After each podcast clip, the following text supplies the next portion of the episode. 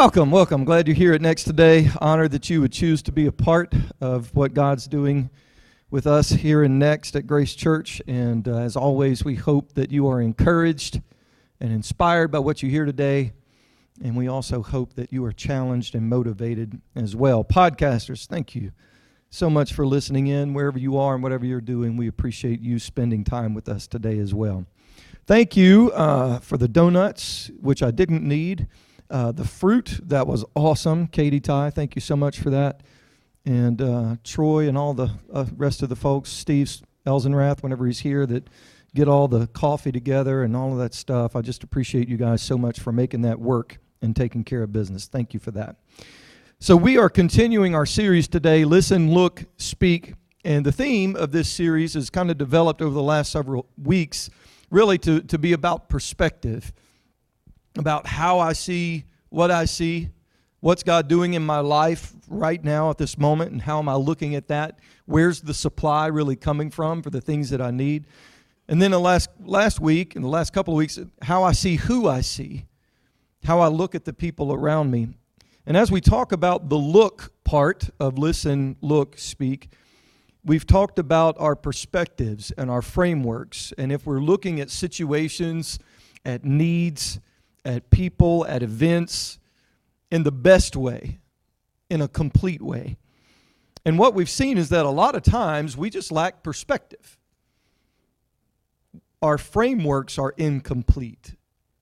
And because of our lack of perspective, what we often think of as the problem isn't really the problem at all. So last week we spent some time in, in John chapter 8 with the story about the woman caught in adultery and brought before Jesus. And there are a lot of cultural and religious frameworks that are being exposed in that story. But ultimately, it comes down to the stripping away of someone's humanity. They made that woman an object and a means to an end so that these religious leaders could prove their own rightness at the expense of her identity as a person at the expense of her identity as a broken but still valuable child of God. And so eventually we got around to seeing how Jesus handles broken people. And that's that's a lesson for us. How Jesus handles broken people in that he presents this third previously hidden option that both upholds the word of God but never dehumanizes anyone. Jesus got his point across without destroying her the harshest criticism that he had for someone in that story wasn't for the woman that was caught in sin, but was it was for the religious elite. The, the, the people that were supposed to know what was going on. That was who his harshest criticism was for because they were using her and striving for their own personal justification while she was being made as an object. He told the religious specialists if you will, let the one of you who is without sin go ahead and cast the first stone. Jesus is telling them, all of you little judges need to get your eyes off of her sin and mind your own. And that is an excellent segue into our scripture text for today. It's almost like I planned it like that because it's all about judging and being a judge. So today, how I see who I see, part two. And this is like a combo deal. Everybody likes a good deal. So you're getting a really good deal today. This is like a combo deal because this is how I see who I see, how I see others and myself. So, so combo deal today. To lead into this material, let's look at one of probably the better known passages in the Bible. People that don't even believe in the message of the Bible still use this scripture. This is what it says in Matthew chapter 7, verses 1 through 6, New Living Translation. Do not judge others, and you will not be judged for you will be treated as you treat others. The standard you use in judging is the standard by which you will be judged. And why worry about a speck in your friend's eye when you have a log in your own? Look at your neighbor and say, What's that in your eye? yeah. How can you think of saying to your friend, let me help you get rid of that speck in your eye when you can't see past the log in your own eye. Hypocrite. First, get rid of the log in your own eye, and then you will see well enough to deal with the speck in your friend's eye. Don't waste what is holy on people who are unholy. Don't throw you, your pearls to pigs. They will trample the pearls, then turn and attack you. Listen to what it says in uh, the message uh, translation in verses 1 and 2 says, Don't pick on people. Jonathan Coley, sorry. Don't pick on people. Don't jump on their failures, criticize their faults, unless, of course, you want the same treatment, because that critical spirit has a way of boomeranging. So there are a couple of perspectives that are exposed here in this passage.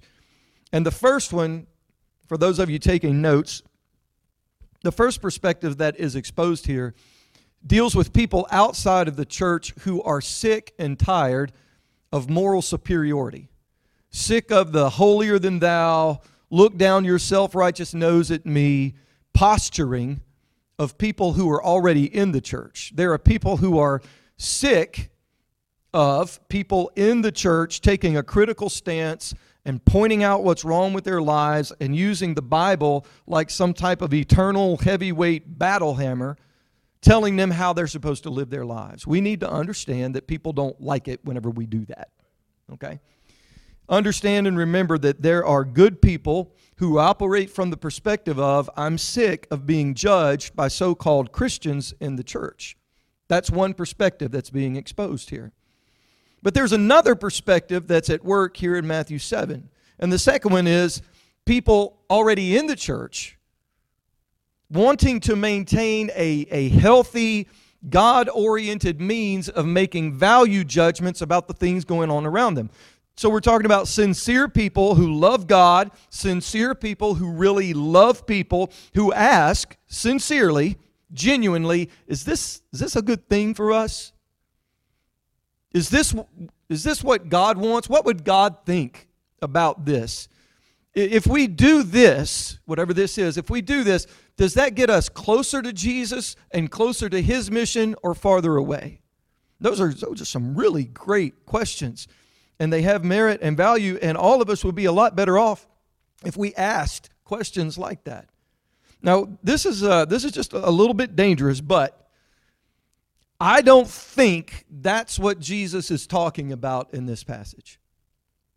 When Jesus said, Don't judge others unless you want to be judged yourself, I don't think Jesus was telling us you don't need to make value judgments about things.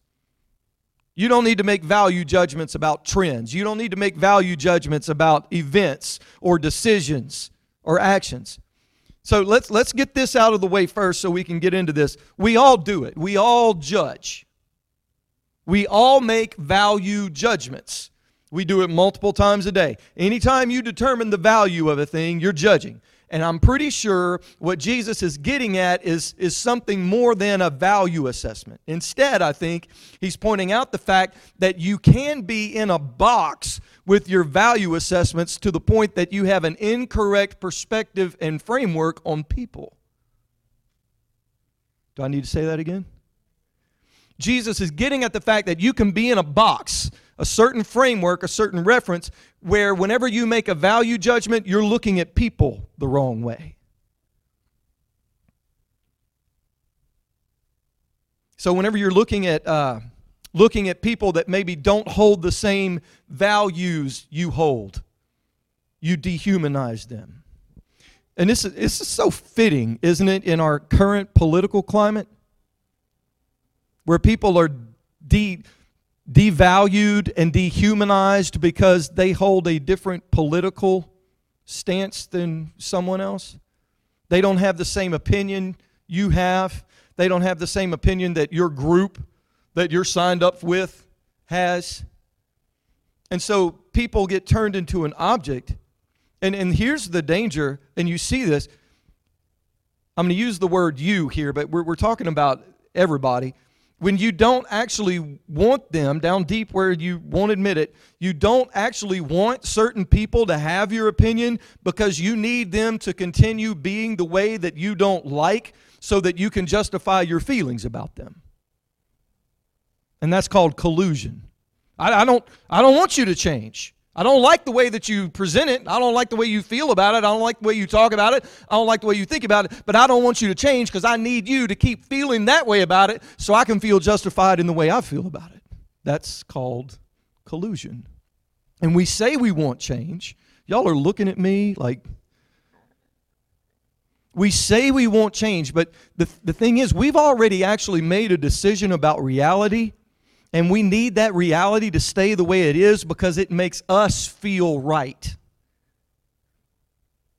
If you're a little bit uncomfortable right now, that's, that makes me very happy. I'm going to try to make you feel better by the time we leave. What's invisible to us is that we so desperately need to feel right about the culture, about the politics, about the world, that we wouldn't want it to change if it did because the need to be right about the culture is what's driving us instead of a real desire for transformation. And guys, it's pride. It's just, it's stinking pride. It, it is a moral superiority based in pride that has hijacked our truth. Stinking pride. It'll get you. Now, in the middle of all this, I want you to keep in mind this is not about being a pushover. It's not about being wishy washy or indecisive or cowardly about making value judgments or value assessments. That's not what this is about. It's about recognizing whether or not you're inside of a certain box, a certain framework with your opinion and motives, or are you embracing a perspective on, uh, on people, a framework on people that preserves their dignity their humanity and their image of God. How do you present your ideas to people who don't hold your same values? How do you present God's ideas from Scripture to people that don't hold your same values? Do you tend to be more quiet? Just not say anything because you don't want to rock the boat? Are you overbearing and abrasive? Do you see them as a person, as a prodigal child of God, as an estranged brother or an estranged sister? Do you see them that way? Or do you see them as a faceless, nameless, lifeless, worthless non person on a screen? And you've got to do everything in your power to set it right. And write your holy comments, thus saith the Lord, into that little box on the screen for millions of people to read. How many of you have ever, um, tell on yourselves right here, how many of you have ever fallen for the trap of a clickbait article? Clickbait. It's it's that article that's that's phrased a certain way online just to get you all hot and bothered and make you click on it, and it's just for the purposes of generating ad revenue.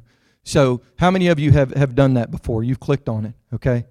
It, it's worded just to get you fired up, just to get you worried and emotional. Seven laws Nancy Pelosi snuck through Congress while you were asleep last night. You won't believe what this lead Democrat said to the suffering veteran about his sick puppy. Or how about this one? Um, Joel Osteen's shocking comments on Common Core and the Easter Bunny. I mean, it's just, oh, what did he say now? If you get sucked into one of those, have you ever taken the time to read the comments? I see that a lot on YouTube sometimes. I see it a lot. I see it a lot on YouTube sometimes. I see it a lot on YouTube. Somebody will just say, "I'm just here for the comments. Don't care about the video. Just here for the comments." You ever read the comments? Do you understand that they don't represent God? That they don't represent what is holy and loving? That those, those comments do not reflect the heart of Jesus? Now, every once in a while, you'll see some incredibly Christ centered, wise comments, but they're not many. Because social media dehumanizes people and it puts you in a, in a glowing screen, this shiny, market researched, data targeted, finely tuned digital box. And you and the millions of other people that you encounter there, you're not people anymore, you're just your digital data. And in the middle of all that, you've got well meaning Christians, I think, screaming, Heresy!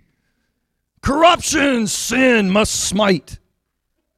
and they appoint themselves God's digital social media crusader. And they're going to fix everything in the world by writing words in a tiny box. Come on, somebody. Don't do that. Don't do that. It's not my focus today, but I'm kind of here already, so I'll just say say it this way. We, the church, we need a moral, Christ inspired approach to social media.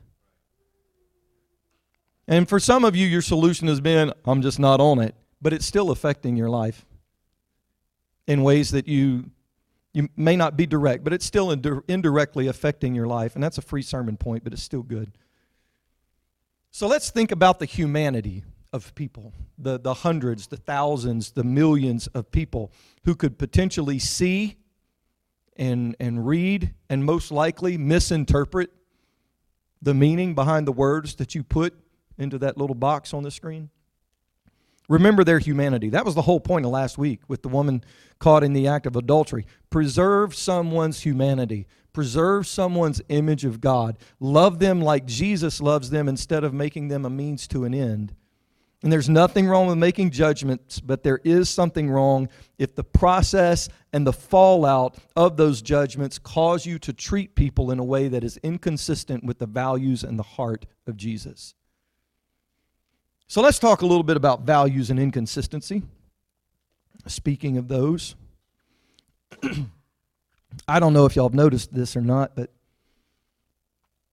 humans as a whole are frequently not consistent with their declared values. They say they value one thing, but then their actions tell you something else. Have y'all noticed that? They don't always live out what's on the website they don't always live out what's in the what's in the Facebook profile. Now look, I want y'all to really listen to what I'm about to tell you. No one wants to be a hypocrite. Nobody wakes up in the morning and looks in the mirror and says, Yes, I'm going to be the fakest person on earth today. I can't wait to get out the door and explore all of the ways that I can be inconsistent and just wreak havoc and confusion everywhere I go by being a hypocrite. I can't wait. Nobody does that.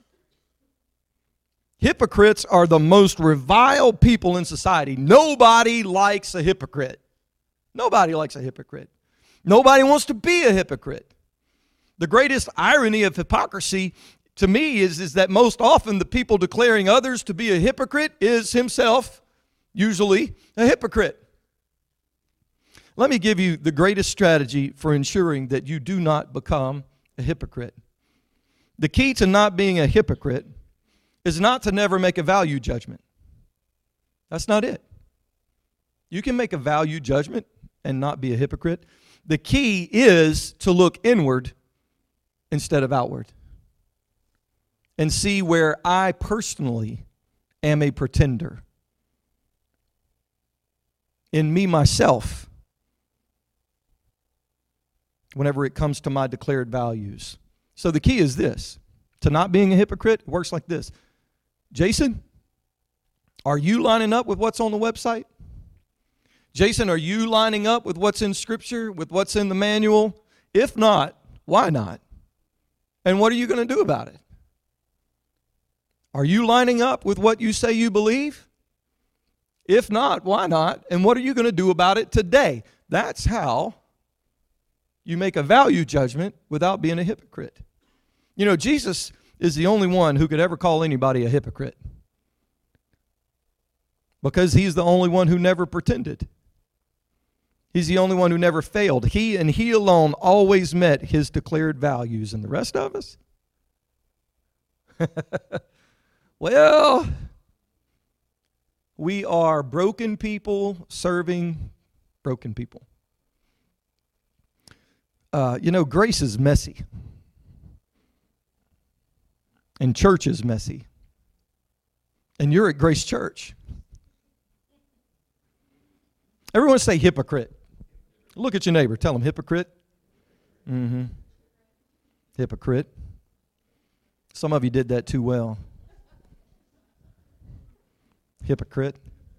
The word hypocrite comes from this Greek word hypokritos. So that's your Greek word for the day. Hypokritos. Say that. Hypokritos.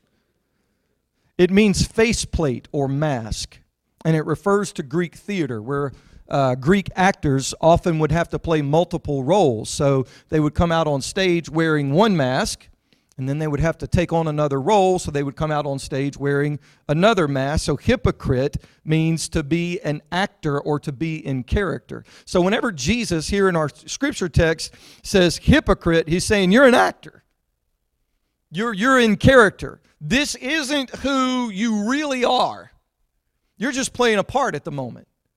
And you change based on the setting and based on the narrative in the moment. So whenever you're with these people, you act this way. But whenever the setting changes and you're with these other people, you act a different way. Whenever the narrative of the story lacks conflict, you act one way and say these things. But whenever the narrative changes and conflict comes in, you act a different way and say different things. You're a hypocrite. I'm, going to try this one more time. We're all broken people serving broken people. We are living with brothers and sisters who are broken. You look at them and tell them, You broke. You broke. So we all have that in common, but something else we all have in common is that we have experienced and we are currently living in grace. And grace is messy. And church is messy. And so here we are together at Grace Church of Central. And so it's going to be really messy. But if you feel like you have to get into character whenever you come to church, you're going to the wrong church. If you feel like you have to somehow become someone and put on a mask to come here, then we are doing it wrong and the whole thing is off and misguided. People have to be able to come just as they are, no matter how long they have been exposed to grace. If it's been one day, one year, 30 years, we have to give people the grace to come as they are because that's what grace does. And so, if we can we say that. We'll say, oh, we just love for people to come as they are. We say that, but I don't know if we understand it. I'm not even sure I do. But we need a, a church culture where we can admit church is messy. And I'm okay with that. Grace is messy, and I'm okay with that. Because whenever, let me, let me tell you what happens. You've been in moments like this where somebody takes the mask off, and it's like, uh oh, this just got real. People start looking at each other like, oh, what just happened? What do we do now? what, like, what do we do now? They just told the truth.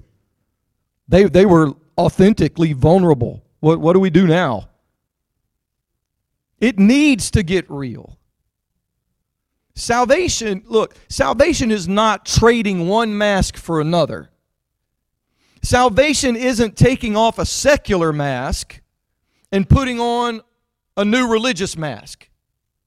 That's not salvation. Salvation is taking off every mask and saying, Jesus, this is me. All of me. The good parts, the bad parts. The talents, the abilities, but the hang ups, the baggage, and the issues too. This is me. This is me, and I need grace, Please don't leave me the way you found me. The best way to avoid being a hypocrite is to avoid self deception. There's this book by the Arbinger Group called The, Leader, uh, the Art of Leadership and Self Deception. And they define self deception in the book as this self deception is not knowing and resisting the possibility that one has a problem. Self deception is not knowing and resisting the possibility that one has a problem. Anyone ever been guilty of that? My hand is not up for suggestion. My hand is up and through by, by means of admission. Hi, my name is Jason Cooper and I regularly engage in self-deception. How are you? Yes. Most of us, most of us, especially those of us that came up in church, that grew up in church, most of us were raised in a way that you had to be right as a survival mechanism. And most of us thought we were pretty right until we got married. And then we realized we're pretty much wrong all the time. We like to be right. There's this need to justify, justify, justify. And that's how we get into this box, this framework of judgmentalism. That's how we get locked into these incomplete perspectives and, and, incorrect frameworks of looking at people. And we will manufacture every excuse about what we do and about how we think to make it as palatable and sweet as possible. And it'll always be somebody else's issue whenever it's really me at the heart of the problem. I better get back to the text. Matthew 7 and 1. Jesus said, Do not judge so that you won't be judged. Did you catch that? Jesus said, Don't judge and you won't be judged. Anybody here tired of being judged? I've got your answer. I've got your answer. If you find, if you feel that you're being judged, Here's that, here's that secret self deception at work. It sounds like this I'm just tired of people judging me and they won't accept me for who I am. And everybody has these unrealistic expectations of me. And they just don't, don't understand what it's like to be me and how I was brought up and what I had to go through and who I had to live with every day and all the problems I've got in my life. And they're always in my life judging me and the decisions I made. And who are they to tell me? That's what it sounds like before you get all worked up about people judging you, go look in the mirror and see how you are doing it to other people. Because judging people draws judgment. I told y'all last week, this lit me up because of my little thing with whatever was on the TV, and I got all mad, and I was railing and setting it right and tell everybody exactly how I thought. Didn't sound a bit like Jesus. Very judgmental, very unloving and insensitive. Judging people draws judgment. I don't want to be judged. So, guess what? I don't need to judge other people. I'm going to take some personal responsibility. That's something that our culture has pretty much forgotten. So instead of it being this group over there and that bunch of heathens over there and this person in that group, they don't love God, they left the truth, they never had the truth. Instead of blame, blame, blame, blame, blame, because it's easier to blame somebody else and to, you know, for my problems and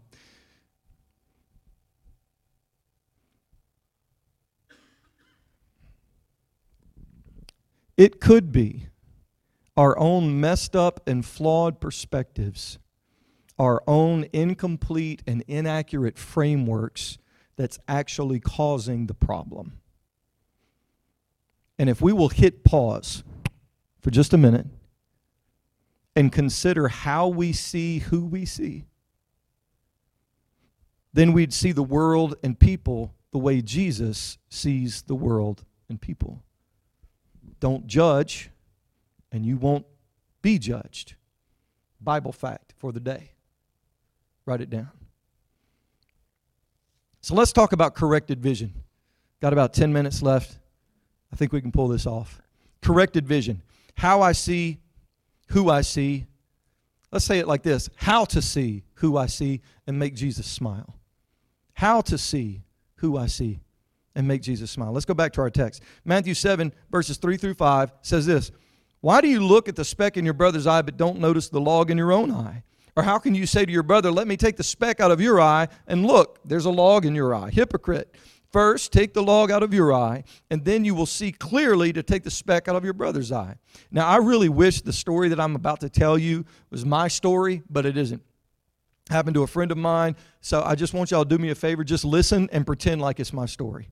But this is what he told me. He said, uh, he said, my coworker Stan the other night just happened to be following a customer into the restroom. He worked uh, works at a sporting goods supply company.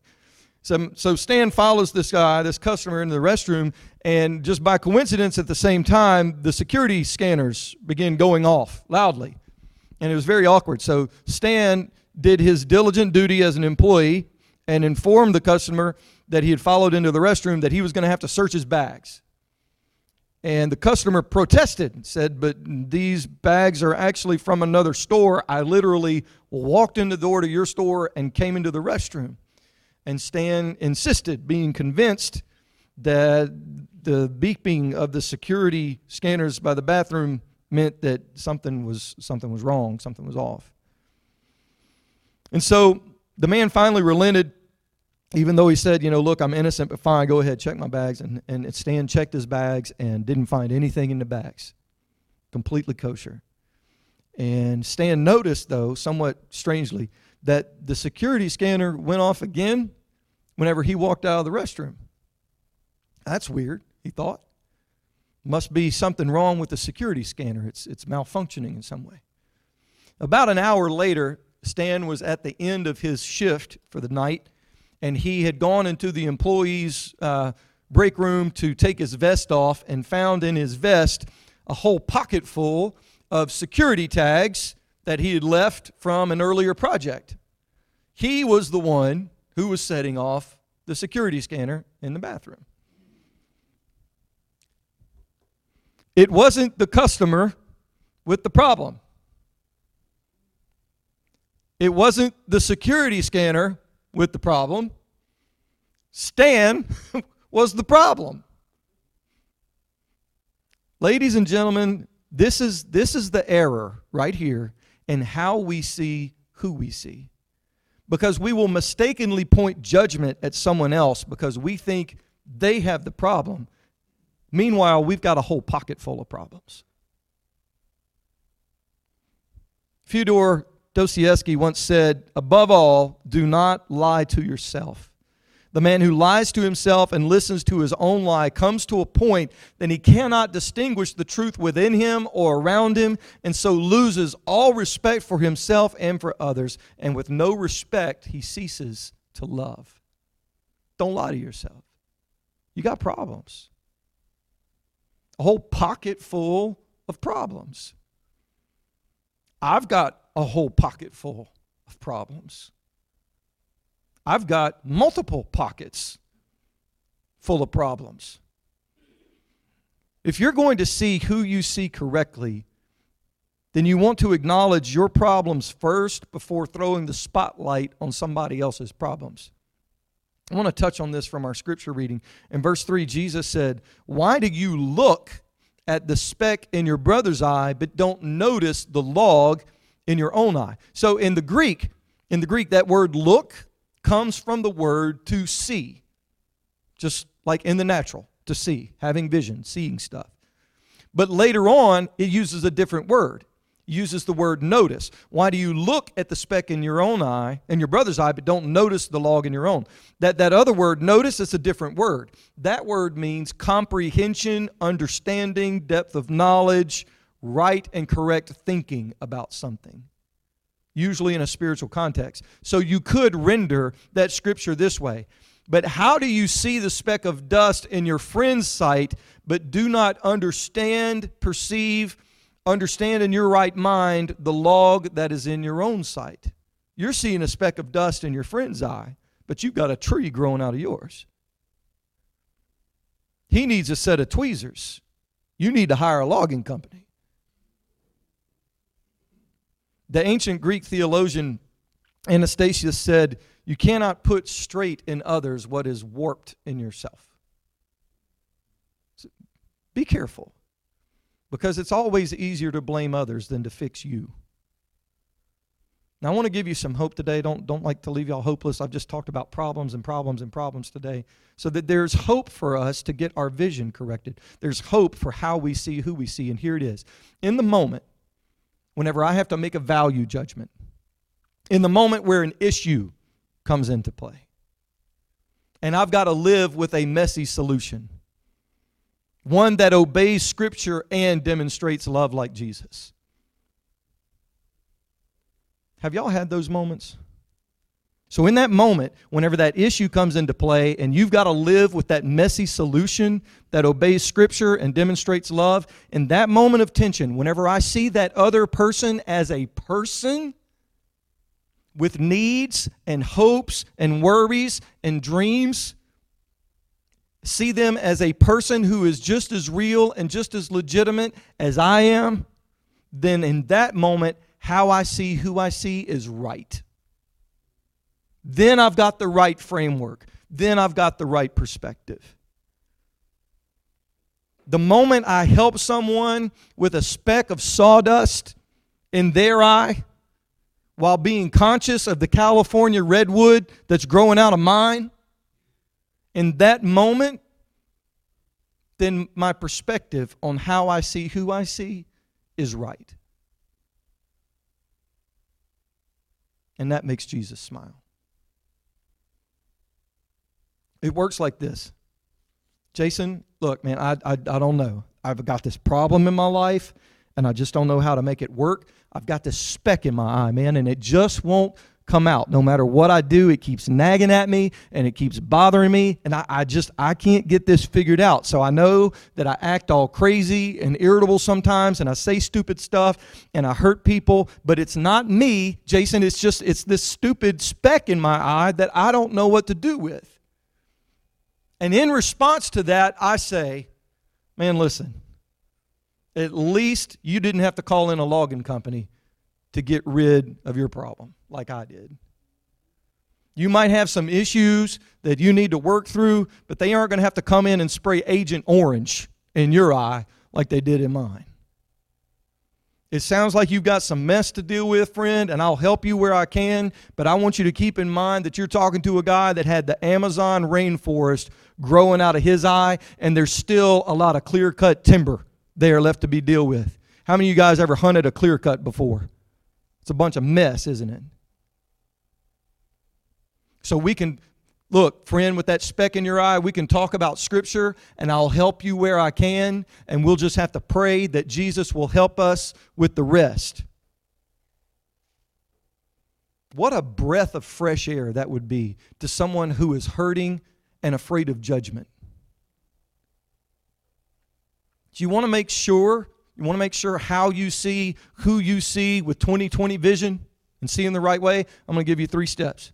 They're real easy. Here they are. This is how to make sure how you see who you see is absolutely correct. Number one, judge yourself first. Number two, help others after. Don't get those two mixed up. Judge yourself first. Number two, help others after. And number three, Reach with humility, not superiority. Judge yourself first, help others after, and then reach with humility, not superiority. In other words, this is what I mean by that. Reach where people are, not to where you think they should be. I wanted to talk about the pearls before swine bit but we don't really have time. I'll just tell you, maybe we can deal with it next week real quick. But that, that part always bothers me. Don't throw your pearls before swine. Like, you know, don't throw your the things, your wisdom, the things that you've learned in front of people that aren't worthy. But that's always bothered me because I don't feel like that's how Jesus approached it. I don't think Jesus said, Oh, you're these people aren't worthy of it. And, and that, that that wasn't his approach at all.